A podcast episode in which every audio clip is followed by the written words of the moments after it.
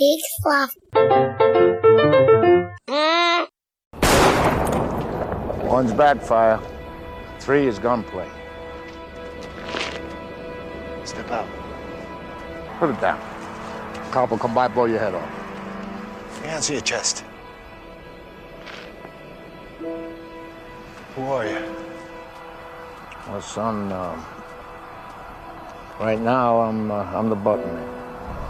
I'm the guy you wake up to one night. Maybe a year from now.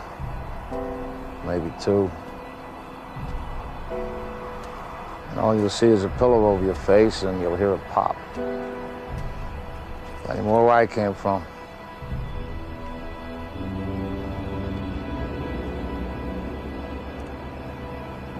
Yeah, I used to be one.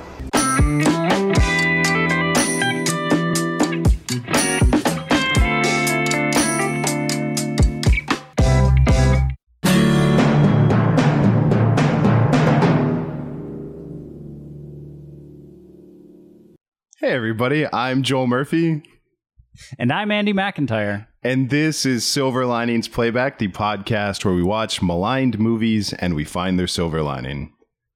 Uh, and this week, uh, we're doing something a little bit off the beaten path, but uh, a movie that probably should be more remembered than it is, maybe. I don't know. But uh, this is Christopher McQuarrie's directorial debut, Way of the Gun. The Way of the Gun. Uh, I think it's rocking a solid 45% on Rotten Tomatoes. yeah, that sounds that sounds just about right. Um, I think a solid forty nine percent on Metacritic. So right in that sweet spot of quality that you really want. and, I, and I would just say at the top, uh, I this is, is a movie that I love and that I lobbied for us to do. Um, I, it is probably of everything that we've talked about my favorite movie of of the Of what we So- talked about. of what we talked about. Yeah. Um, and we'll we'll get into it. It's definitely you know I you know it's not a perfect movie, but No. it is a movie that I like quite a bit. Uh, and, Uh, and yeah, go ahead. I was gonna say uh, my favorite movie, Jason X. Yeah, it makes sense. I mean, that one structurally you can't you can't It's tear it apart. flawless. It's, It's flawless. flawless. Um, And we all agree. You know, we disagree on our first, but our second favorite movie is both The Phantom Menace. Like it just oh yeah, yeah hundred percent. That that goes Yeah. without saying. yeah. Uh, but yeah, so this is um, it's continuing our heist movie month. It's continuing our generous definition of what a heist movie is. There's a heist in this movie. It's like there's a caper. No, it's yeah, it's it's a caper. Yeah, I I don't know. Maybe this would be cl- classified as something else. I think it's definitely like it's it's heavily borrowing from Western tropes, definitely. Oh Uh, yeah, But you know, there's there's a team, and they are uh, they steal something, and there's a lot of double crossing, and a lot of secrets, and uh, you know, the end is not quite what it seems. yeah. It's this is definitely mo- probably more of a crime film than a pure heist movie, but there is it's a movie. There is a heist in it, and there is more about the fallout from said heist rather than the build up. Where I think most most heist movies are the build up and the the climax is the heist. Uh, this time the the the heist is the inception point of the movie, and the rest of it is the aftermath. So Yeah, I think it counts. I'm going to say it counts. Yeah, and I, I'm not going to say that naming it "Baby Heist" would have, uh, you know, helped it with its critical or box office success, but it might not have hurt. Yeah, I mean, I, I would see a movie called Baby Heist, Yeah, the original I- title of Raising Arizona. I would also be disappointed because uh, Baby Heist. I want to see a movie where the babies are doing the heist, but Oh, without a doubt. yeah, so yeah, it might be a little. You definitely yeah. want babies committing a heist. Which it's not maligned enough, but if we ever did the movie Baby Driver, I think you would know my biggest complaint about it. pretty clear. Oh, there's, not there's once. I, I unabashedly love Baby Driver, so I don't think we'll ever talk about No. that on this podcast. no, it's it was pretty universally well received. But uh, if I were to malign one thing about it, then not a single baby drives a car in that whole movie. no. I think there's one scene where there's a baby in a car in the back seat. You can't drive from the back seat. Ugh. Yeah. But we're not talking about Baby Driver. We're No. talking about The Way of the Gun. Uh, what's this? 99, 2000? 2000. Yeah. 2000. hmm And so a fertile uh, era for bad movies. I just want to point that out. yeah, yeah, yeah. Weirdly, We've been hitting the late been- '90s, early aughts quite a bit on this podcast. So it was a transitional period, you know, for movies. So, uh, but no, so Christopher McQuarrie, uh, we should probably set up who he is a little bit because I feel like that's relevant to the conversation. Uh, out right out the gate, the first screenplay that Christopher McQuarrie uh, got made in Hollywood was uh, The Usual Suspects, which is a pretty universally loved movie that uh, won Academy Ebert Awards. hates. Yeah, Ebert gave it one star, but um, no, yeah, uh, and Christopher McQuarrie won best screenplay, best original screenplay for it. mhm, right out the gate, just starts his Yep. career in Hollywood writing the Super usual. hot. Yeah, the usual suspects. Uh, Christopher McQuarrie has since, like in recent years, uh, become a collaborator with Tom Cruise, and they they've done a lot of movies together. Starting with the first one was Valkyrie. Uh, they did is it day of, what is it something tomorrow? I always want to call the movie Live Die Repeat because that was the tagline. Because that was the, I think that was like the the world, the global release title. Um, Yeah. but I can't remember. I always want to call it Live Die Repeat too, but it's it's something tomorrow, Edge of Tomorrow, Edge of Edge Tomorrow. of Tomorrow. Yeah, Live yeah. Die Repeat. That's right. Yeah, so they did Edge of Tomorrow, and then uh, probably most famously, uh, they have done the last two Mission Impossible movies together. Um, And the two Jack Reacher movies, I think, as well. yeah, well. and Jack Reacher. Um, yeah, so McQuarrie like has actually carved out a niche as a director. Uh, with Tom Cruise, like certainly, like the, he's Tom Cruise's go-to guy these days uh, for Yeah. movies. and you can say what you will about Tom Cruise, but there are many worse people to hitch your wagon to than arguably the biggest box office star over the past 40 years. Oh yeah, and I mean, like it's. I'm sure this will come up as as we discuss this, but what they're actually doing together in with action movies is I, kind of unparalleled. Honestly, I mean, if you really watch uh, Mission Impossible Fallout, you have the combination of the fact that Tom Cruise. Uh, is willing to put himself in dangerous situations like doing halo jumps, like leaping across rooftops, like flying a helicopter.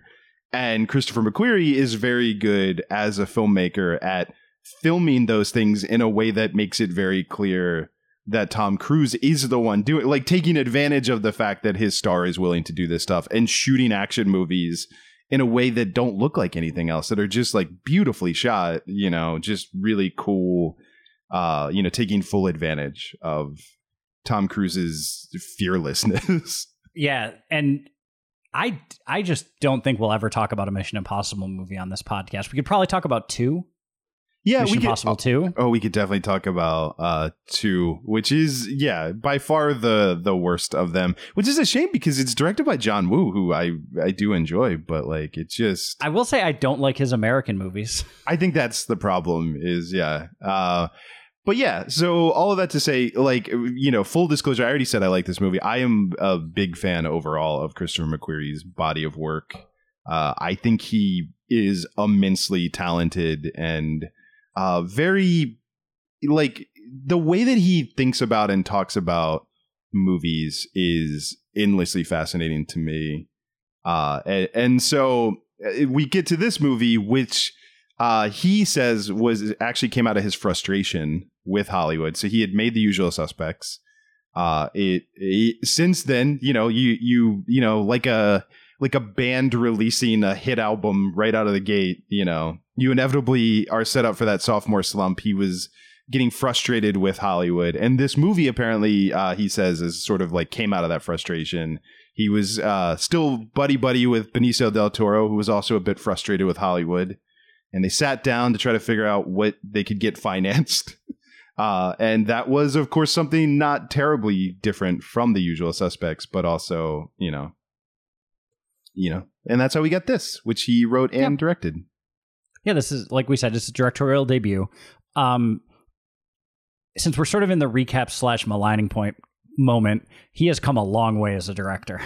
Oh yeah, I mean, like what's fascinating about McQuarrie now, and I I think is sort of really funny to think about if you start of the point of this movie, is I I've heard him talk a lot, and uh, uh, particularly with the Mission Impossible movies, with the fact that they're for an international audience, and what he's working towards as a director is sort of uh, making movies that are very visual and very minimal on dialogue to the point where like he kind of said with Fallout, like his goal was that like if you didn't speak the language and you didn't know a word they were saying, that you would be able to track the story just visually in the way it's shot, which I think is true.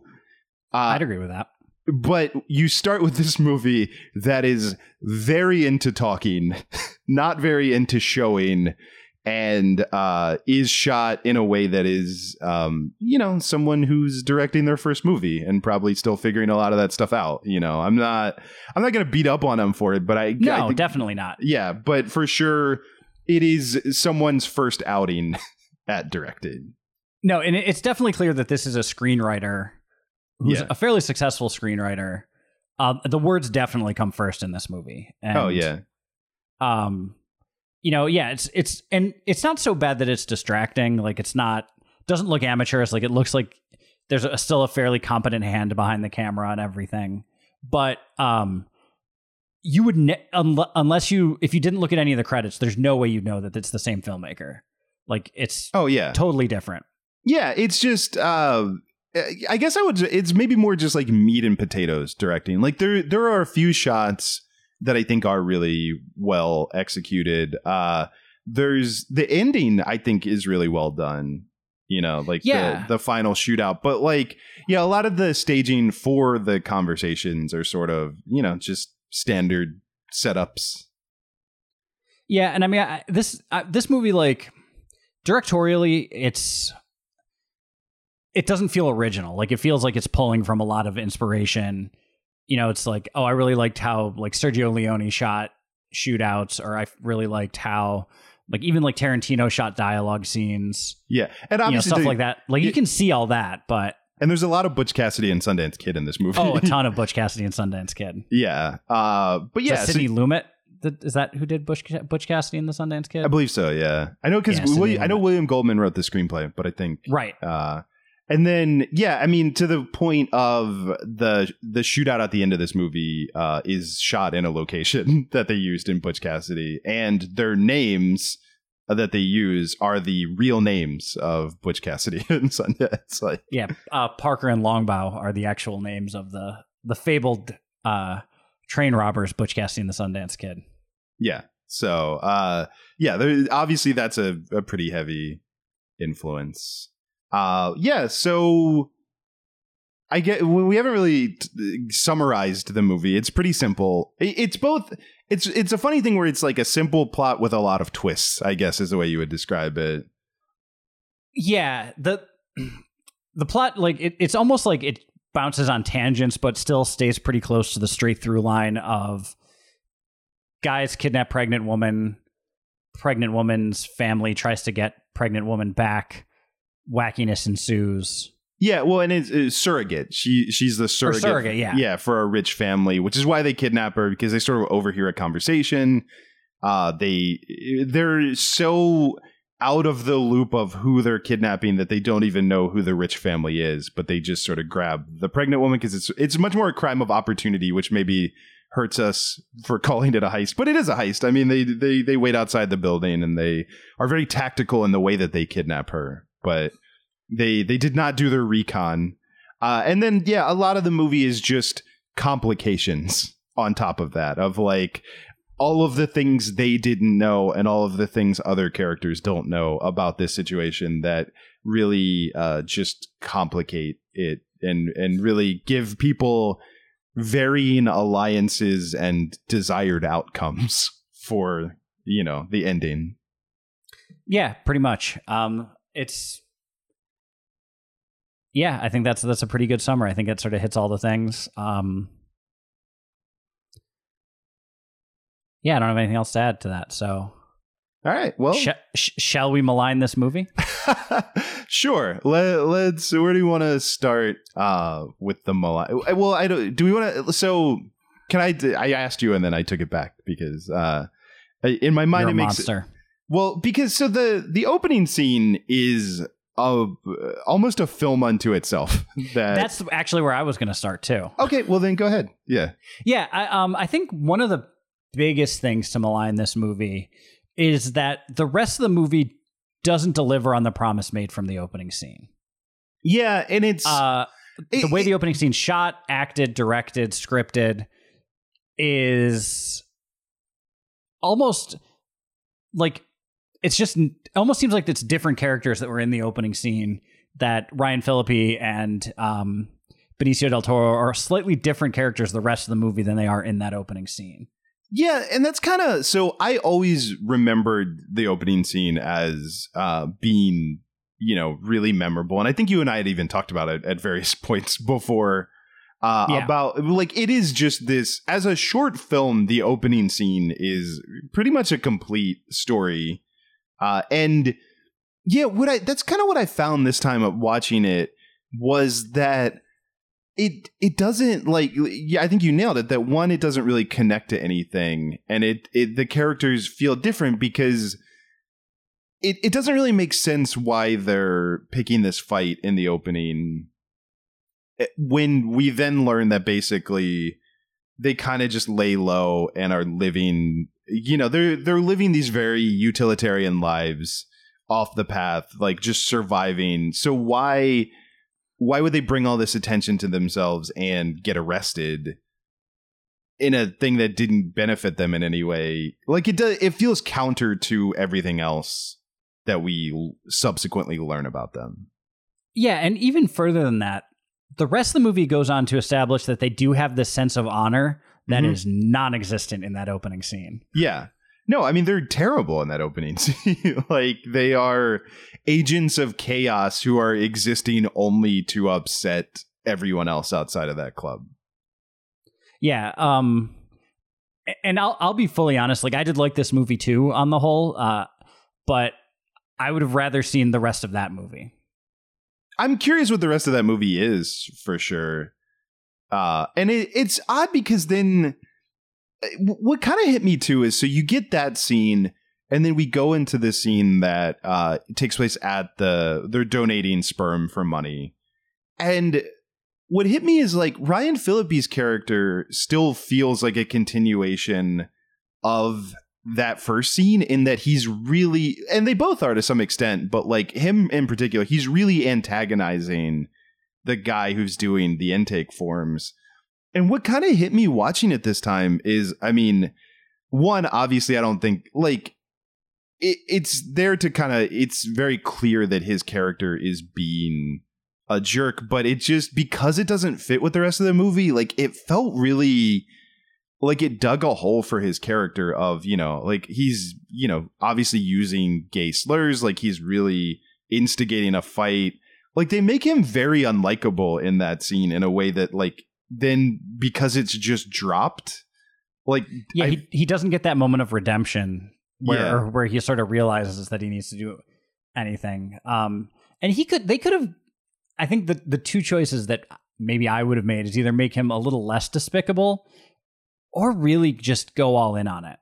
Well, that's what I mean. It's like it's it's because the first two scenes make him such a monster, and then the rest of the movie he doesn't seem like that person.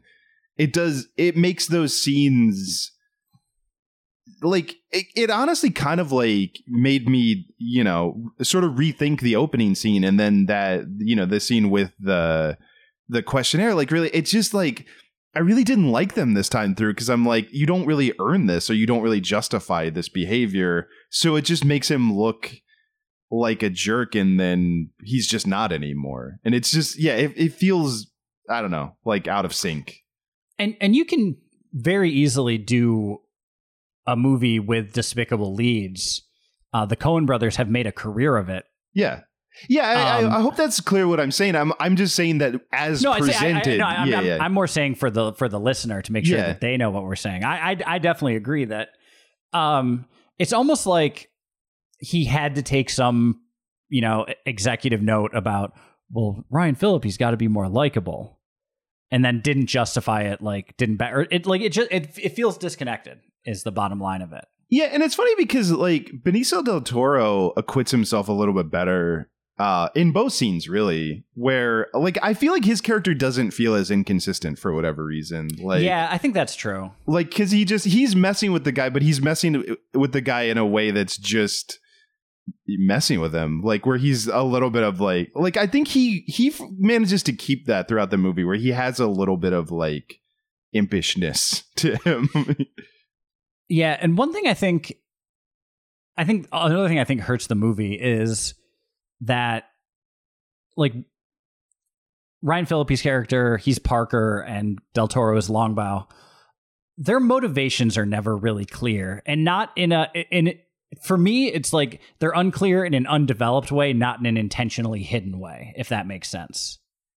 Like you know, like why are they living this austere life? Isn't really doesn't really get delved into why why did they decide that this is the crime to commit which is very high risk compared to like his opening monologue where he says you just got to keep your head down and keep doing stuff a lot of their motivations just i think every other character had pretty clear motivations except for the two leads and that's i think a problem yeah um and i i don't know if i like personally like if i need like every detail filled in or whatever but i think what what i struggled with that we're kind of hitting at too is that they just sort of felt inconsistent of like are they careful and meticulous or are they reckless? You know sometimes they're Right. one and sometimes they're the other. Like are they callous or, or do they actually have hearts of gold? You know like certainly ryan phillippe at the end seems to have a heart of gold but it's it's not but it, he it also feel- started the movie by punching sarah silverman in the face Right. So it's sort of, you know, how did we get from A to B, you know?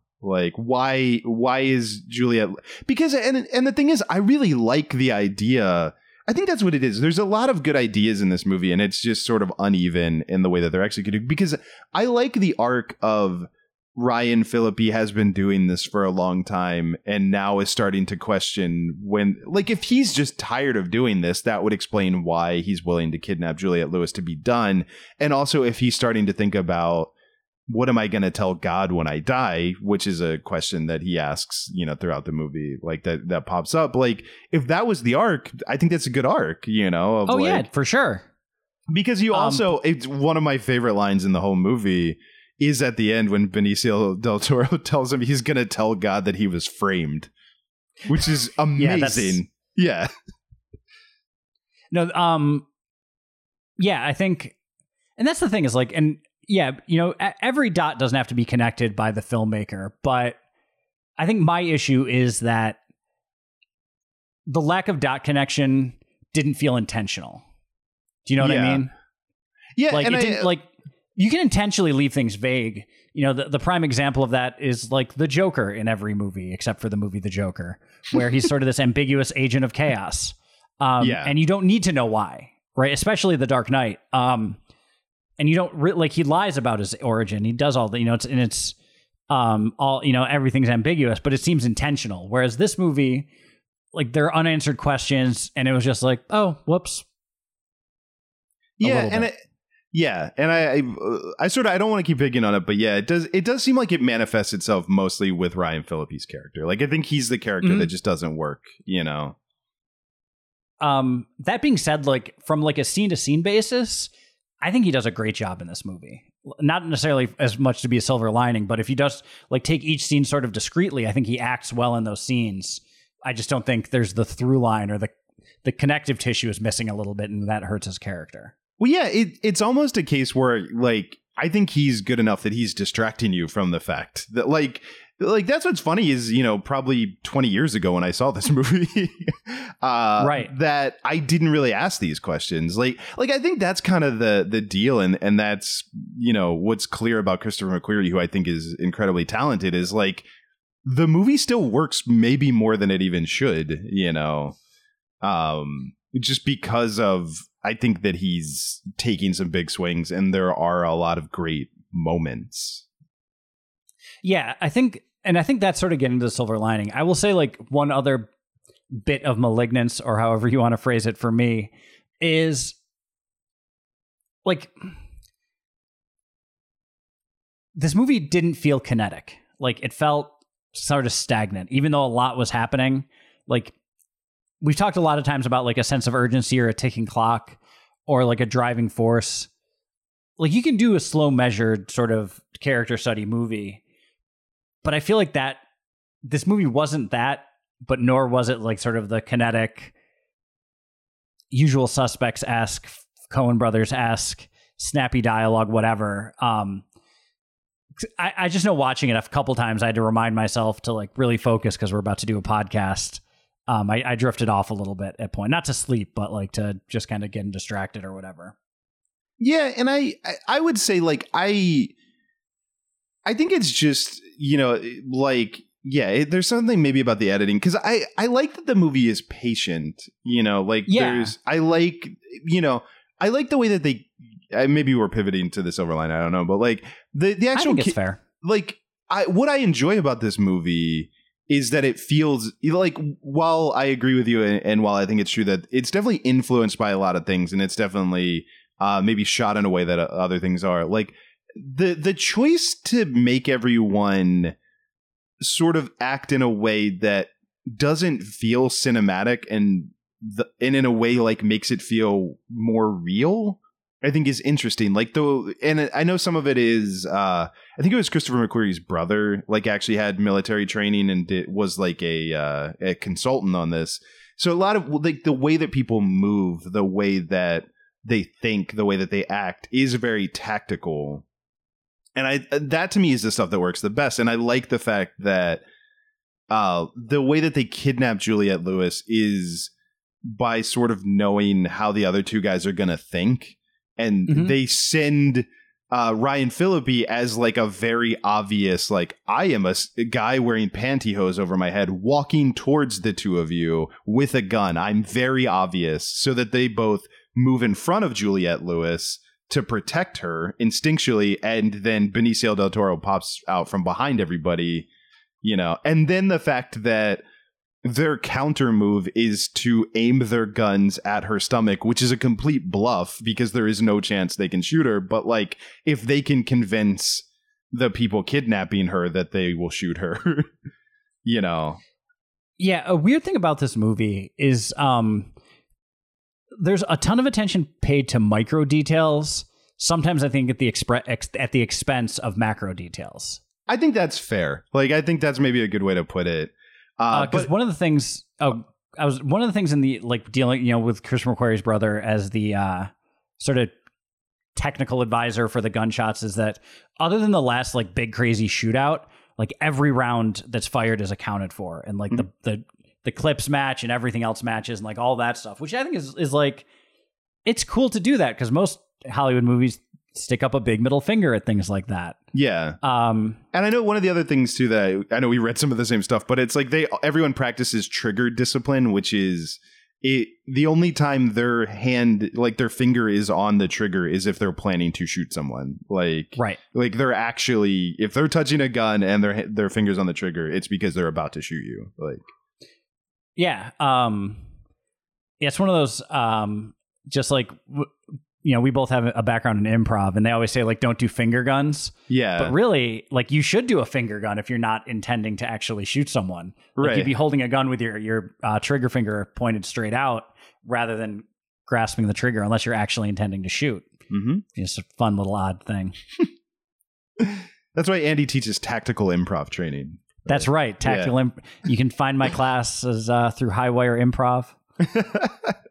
uh, but yeah, I, I I I guess are we in the silver lining? Yeah, Like- let's get to the silver linings Okay. because I, I mean, I'm sure we'll hit a couple other things that are like, it, it's like we'd be like nitpicking at this point. So I think it's a good time to to tra- to switch. Yeah, because I want to say that uh, since we were talking about the the macro details, that, that's one of my favorite things about the movie is the the attention to detail. I love the very unique car chase scene where they get out of their car and let it roll, and like wa- they're they're going down an alley. And they, you know, like, and I think they do a good job in those scenes with where it's Nicky Katt who uh, has come up on this show before because if you remember, he uh, is in both Batman and Robin and The Dark Knight. But Yeah, uh, Nicky Katt and uh, Taye Diggs, who are the two uh, security detail guys, I think there's a lot of good brinksmanship between them and uh, our Yeah. two protagonists early on. And and as I was saying, with like the guns and the pointing the guns at her belly, then when you see them driving down an alley and it's a very slow speed chase where they decide to go down an alley. Um, Benicio del Toro and Ryan Phillippe get out of their car, let the car roll forward while the other two get out of their car, but they put it in park. And then they realize, oh, they because they get back in their car as it's rolled forward and it puts them behind them. It happens a second time where they're smart enough to let their car roll as well. And then, you know, because they also t- practice tactical improv, rule of threes, the third time they're down an alley, uh, they actually get ahead of them and then use their car to like T-bone them to actually incapacitate their car. Uh, but I, I love that because instead of going high speed chase, they went super low speed chase. Uh, and apparently, I read that that was actually Benicio del Toro's suggestion because he had seen an episode of I think Cops where that's Where that actually happened, what yeah. they did. So I, I kind of love that because it it's so weird that it feels authentic because you've never seen anything like it, and I think that's really interesting. Yeah, uh, like one of the just the general good things is, um, despite what we talked about, every character did feel human and felt real. Oh yeah, Um, like even like the the oil baron, uh, Chidduck, I believe his name was. mm-hmm. Um, even though he was kind of a monster, he felt like a monster that would actually exist. You know that he had the trophy wife, but she wasn't getting pregnant, so um, you know they have Juliette Lewis be the surrogate. Random Michigas happens, this whole ordeal, but like Nicky Katt and Taye Diggs as the um, the sort of the the security force basically for um, Chidduck, like they felt very real and felt very genuine. Um, the fact that Taye Diggs was having an affair with the trophy wife, and you know, there's a lot of stuff. It, like all the people's like conflicting motivations felt real, and I think and that was a good thing. What's interesting is like I, I, the movie because there's all these twists and turns and because it's so dialogue heavy, it almost has like a almost like a mammoth play or something. There's there's almost like a theater kind of vibe to it of like there it's a lot of like characters and and I I feel like everyone is really good in this movie and pretty much every character has at least one great scene. Like I don't think there's any reoccurring character that doesn't get a moment, you know, like there's because like Nicky Katt, if you want to pick him, he has a great scene where they first meet James Caan, where they're James Caan is sent because th- after the car wreck, they've now been locked up, and he's sort of like, oh, these you know assholes, like I have to bail them out, and it's just the way that he plays this frustration of like James Caan asking like, what did you tell the cops, and he was like. You know, I, I told him that like blah blah blah, and then he said I had all the answers, and I said I did have all the answers because it was the truth, and it's just like he plays that scene in a way that I'm like I know exactly who you are, of like, you know, and, and you know, like you get that, like you know, you get obviously Ryan Phillippe and uh, uh, Benicio del Toro, who doesn't say a lot, but like this scene with him and James Caan is maybe it's just Oh, everybody get- great. maybe everyone just gets a scene with James Caan and that's what's great. But like Yeah, the other great thing, James Caan playing himself in this movie. yeah, so, no, and James Caan, look, I mean, delivers. He brings it, man. He's, a silver lining. Like he just is. Oh, like, sure, for sure. Every second that he is on that screen, he adds like an amazing amount of gravitas. Uh, but yeah, just Yeah, like he has he has strong Mike Ehrmantraut vibe. I think. in oh this movie. yeah, no, that's a good call. Like he's just. a- And like this idea of he's just the guy that survived, and he's a little weary, but like he's, and and I like too that in the final shootout, how patient he is and how he's Mhm. moving slower than everybody else, like which is a really great choice. Uh, but no, like everybody, the doctor gets like his moment, like with his dad, you know, like even uh, the trophy wife, who's probably the least developed character, has a really interesting, like haunting essence to her. Like, Yeah. like there's a scene where she's eating shrimp and talking to her, the guy that she's having an affair with, about like right now I have a baby, you know, and like she's watching the sonogram and eating shrimp, and it's it's such a weird and interesting scene that made her character fascinating, you know, just in a like microcosm. I feel like. Yeah, one other. It's another James Caan scene. I can't remember. For, I think it's Benicio del Toro that delivers the line, but I think it was my favorite line in the movie, uh, where he says, "Everyone wants to be a criminal. No one wants to commit crimes." Yeah. Like that's a great. That's a killer line right there. Yeah, and I mean that's the other like I guess if we just want to have another silver lining is like I mean Christopher McQuarrie is a great good writer. like and that's the thing is like the movie can can have its missteps it, it can be flawed but it's I just enjoy it like as, you know, just there's there's so much like the things people say the the scenes that they have uh yeah, I don't know. And I think there's just I think the world building is really exceptional of we don't, you know, and it's funny because I I agree with you that the protagonists are probably the least developed, but everybody else like we don't exactly know what the Chidducks are, and we don't exactly have a clear sense of, you know, like like we know he's into illegal stuff. We know that he's a shady guy, but like it's just we uh, we clearly understand the world. We understand how he feels about everybody who works for him. You know, like Yep. we understand who he trusts with what. Like because he trusts James Caan more than he trusts the two guys that were protecting Juliette Lewis, but he also is the one who made the decision because it's very clear when James Caan first shows up of like if it was up to me I would kill you guys but your boss wants you to have a second chance which I disagree with and I'm telling you that I disagree with but like he wants to give those guys a second chance but also doesn't trust them with the money you know like Right. he he trusts them enough to to let them continue to be employed but not so much that he's naive Yeah. Um yeah, I think that that sort of gets to it is that this if this was like Christopher McQuarrie's fourth movie, there's no way this would be on on this podcast. Do you Oh, know what no. I mean? Yeah, I think that's what it is. Is like you're watching someone who's clearly brilliant, like almost nailing it. Like I, that's honestly how I feel like this movie is. Like he's nailing like eighty percent of a movie. No, it's it's his just lack of experience almost drives like an A minus A A movie down to like a C plus sort of Yeah. B minus C plus area. Um, I think I don't like it as much as you do, but yeah, I think I'm um, I'm more B minus to your C plus, but like, yeah, uh, but it's that yeah, or like, or maybe that if he had just scripted it and someone else directed it, maybe maybe if this was round two with Bryan Singer or something. But who knows? Bryan Singer sucks though. Screw him. I know. Yeah, I, I kind of had that. I was like, I don't want that guy.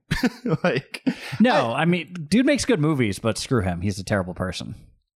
uh yeah like i actually i think this might be a good time i i did pull some quotes and i know that like you did too like we uh, there was uh there's an interview it's a, a den of geek interview that was done five years ago with christopher mcquarrie that had uh some really great stuff um and like he he kind of like just you know he says this about the movie which i think is really interesting he's like critics didn't kill my film the shitty marketing didn't kill it I killed it when I set to make out a film that lectured instead of entertained.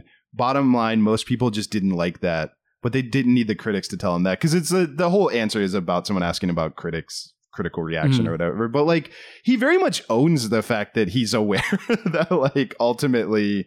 Uh, and I don't think I actually I was looking for the quote. Maybe I didn't write this one down specifically, but like he basically said, like he was asked if he would change anything about the movie, and he gave an answer that was essentially there's a million things I would change, but also I wouldn't necessarily change anything because it made me the filmmaker that I am. Like I needed to make this movie to learn how to make other movies. Um, which I think is really interesting. And I also it kind of gets to something that I think about a lot, which is that in some ways I think, you know, that like what is disappointing to me personally is that because I like so much of this movie is that I think his failure with this movie caused him to shy away from making this type of movie. And I think that you're right totally in that if this was his fourth movie it would be amazing and I think it it's so utterly altered the trajectory of his career and I it's interesting because I like the trajectory of his career. I, I really do enjoy his Mission Impossible movies. I think he's doing really great stuff. But there's a part of me that is sad that we don't get, like, we didn't get the evolution of what he was trying to do here.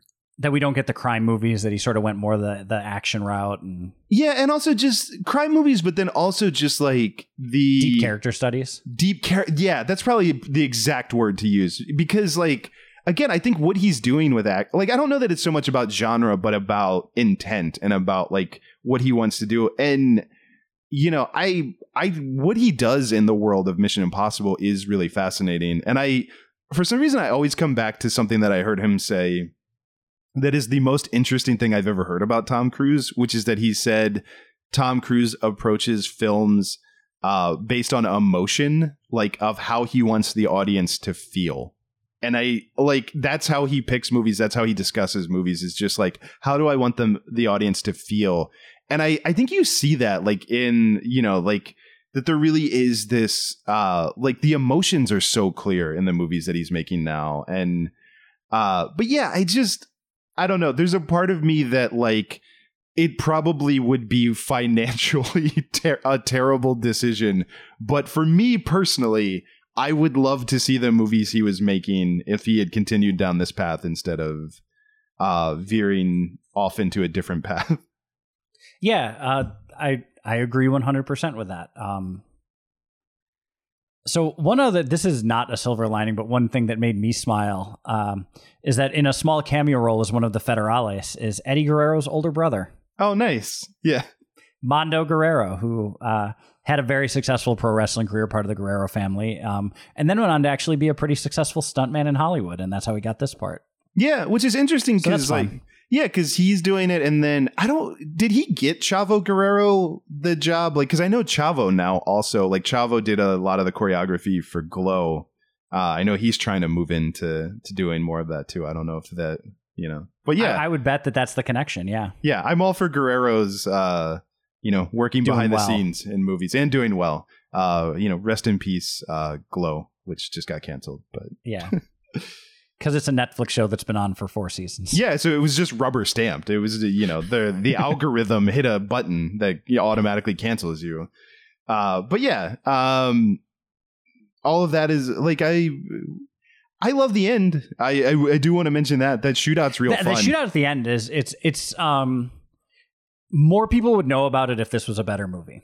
Yeah, no, because the the shootout is great, and like every beat of it is great. I love that it's a bunch of old old bag men that show like James Caan. he brings the boys; they're back in town, you know, to show up to like because it's one of those things that's not explained, but you just know. You're like he called up every other grizzled old man that he knows to like get to Mexico for the final shootout. Like it makes total sense. Um, Yeah. But like, I just love that they all show up. They just put all the money in the middle.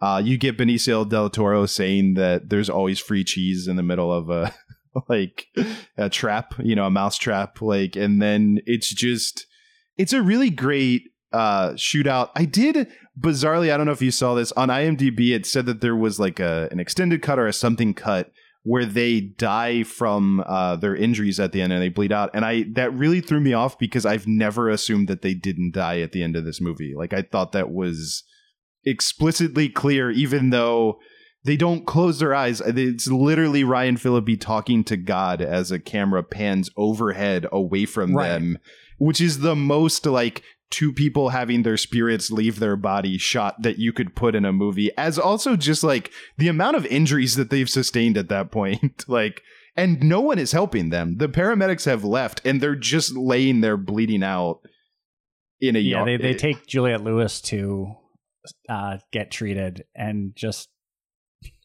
like I, I I don't know that that moment tickled me that they just like they like, kind of not- step over them to get to Yeah. Julia Lewis. Like, no, it's really well done, and I I love all of it. I love that James Caan it takes the one bag that they have and just kind of pulls it away from them and sits on it so he can pull out his soft pack of cigarettes and just like wait for the paramedics to show up. yeah. Um, I don't know. I think we did it. Uh, I also well, I I, I want to give a shout out to Juliette Lewis's real dad, who is oh yeah, in the movie uh, as a such a delightfully weird character. definitely. Yeah. Like a character who is introduced playing Russian roulette. like uh who can't decide if he's going to answer the phone or not. Who then uh I I really do enjoy the again everybody gets one great scene with James Caan in this movie, but like The scene in the car when he's dying is great. Yeah, where like because it kind of plays against your expectation of every other movie has the guy bleeding out saying something really important before they die and so it's uh that where he's not he has nothing important to say and James Caan just can't figure out like how to I don't he's my friend and he's dying it would be rude to leave so I'm awkwardly stuck like- here I kind of want to do this alone. Could you please leave? yeah, that it turns out that the other guy was also doing the same thing where it's like, I want you to leave and I don't want to be rude. like it's just a very funny scene where it's like both guys are being too polite as one of them is dying, you know? like uh but no that is enjoyable i do i have one more I, if we've if we've covered all of the the silver linings i wanted to read a quote one more quote from christopher mcquarrie about this movie I think this is a good one to wrap up on. Yeah. yeah. Uh, he said, I'm eternally grateful to the people who see it for what it is, as opposed to the people who tried to pigeonhole it. I'm grateful to be answering these questions 15 years later. Is the film flawed? Is it uneven? Certainly. But it's sincere. In the years since it's found its listeners, and that's what people really enjoy the film are listeners. I've since learned that I can't make films strictly for them anymore. The rest of the class is holding them back, but I can send them little messages, a nod here, a wink there. That's a good quote. No, it's great, and I apparently I am the listener that like wants him to keep making these sure movies. Uh, but no, it's this is a really it's a it's a movie worth watching. I will say that that if you you know or if you're into this genre of movie and you see that this is a film that has a 46 percent uh you know rotten tomato score like and you you like this you know you're you're a quentin tarantino fan or you're just a fan of like robert rodriguez or you know any of the like actually movies that inspired them that we talked about at the beginning. Like if, Right. if you like butch cassidy and the sundance kid or like any of that stuff uh it's worth watching. Like it's it's worth watching once. Like that is what i would say. I would challenge everybody to watch this movie once and then you could probably not watch it again if you And if you love the first scene and hate the second, stick through to the third and through the end because yeah it's also possible i guess you could just play the first scene and turn it off if you if you want to be andy and just imagine the movie that could have happened after that yeah, that's that is an option. That is a, definitely a choice. yeah uh if you want to watch sarah silverman uh just not be scripted and say exactly what sarah silverman would say in that situation like Yeah, that scene didn't have a script. no, there's zero chance that any of the lines that Sarah Silverman said were written for her. Like those are just what comes out of the top of her head. Like when That's just, hey Sarah, if you were in this situation, how would you play it? got it. uh but yeah, uh, so it's yeah, it's fun, and also just Christopher McQuarrie is great. I really want to put that out there in case uh, he doesn't know it. Like, um, you know, because he, it's just funny to me because he's one of those. I don't feel like he's a name. Like, I don't. He's I not. People know his work, but they don't know the name Christopher McQuarrie, which is weird for a guy who won an Academy Award for writing The Usual Suspects. The fact that he's not super well known, just like name recognition wise. Yeah, um, and that he's directed some hugely successful movies. Yeah, and he's going to make two more Mission Impossible movies, which I'm very excited about because I will watch every movie that he and Tom Cruise make together, including the one where they go to space, because that's what has to happen eventually in all of these franchises. And and they run across the Fast and the Furious and I would watch Mission Impossible meets Fast and the Furious. Why not? Yes, that's our pitch for this week. Yeah, that, that's our pitch for this week. It might be a step down. It's down. MIFF. Look, I love the Fast and the Furious, but it might be a step down for the Mission Impossible people. Like, I feel like the Fast and the Furious people need this collaboration more than they do. But, but if it's Yeah. just uh, like, if it's just twenty minutes of Vin Diesel and Tom Cruise uh, talking about family and what it means to each of them individually, I'm in. yeah, so in. Uh, so remember, uh, Martian sci-fi doesn't play in Middle America. It sure doesn't. Silver Linings Playback is a production of HoboTrashCan.com. If you enjoyed the show, please rate or review it on Apple Podcasts. Hear more great shows on the Peak Sloth Podcast Network, like this one. We Have to Ask. It's the podcast where we answer the question Are you going to eat that? What will you leave behind? Why get out of bed? Will you be our neighbor? I'm Marty. And I'm Jonathan. We're two hosts. Infinite Universes. We, have, to ask. New interviews every Tuesday. Find us on iTunes or online at wehavetoask.com or with the other great podcasts on the Peak Sloth Network at peaksloth.com.